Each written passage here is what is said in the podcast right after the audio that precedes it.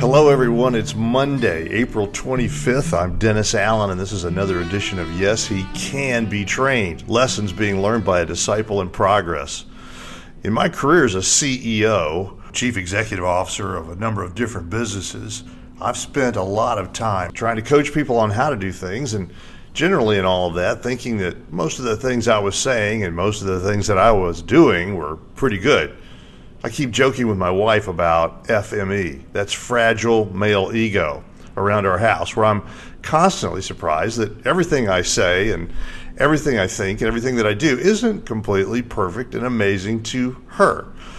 Imagine my FME crisis this week as a wonderful young lady, a wonderful disciple in Christ, a longtime friend, critiqued some of my work at The Disciple Dilemma, specifically podcasts.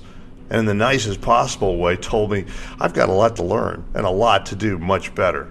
As a disciple, I'm supposed to understand intuitively passages like Proverbs 4:7. In all you're getting, get understanding.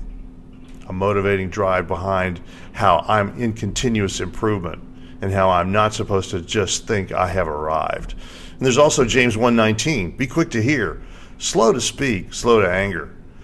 As a disciple, that means I'm supposed to be able to listen, to understand, and to upgrade the ways that I think I better serve Christ in the day-to-day life, in the things that I produce, the things that I deliver for His kingdom service. That was a tough lesson this week. It's something I thought I was doing pretty well, but it turned out to have more holes than Swiss cheese. As a disciple, well, I'm a bondservant. That means I don't get to pick and choose what I wish everybody liked, what everybody admired.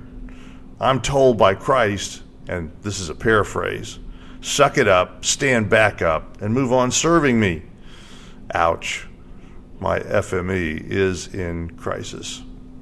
Help us get the word out about The Disciple Dilemma, won't you? Our website at www.discipledilemma.com is there as resources for you as we think about how leaders have to help us change discipleship.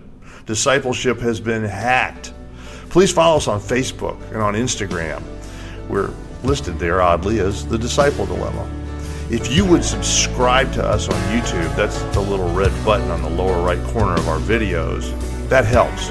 If you would follow us on Facebook, that helps.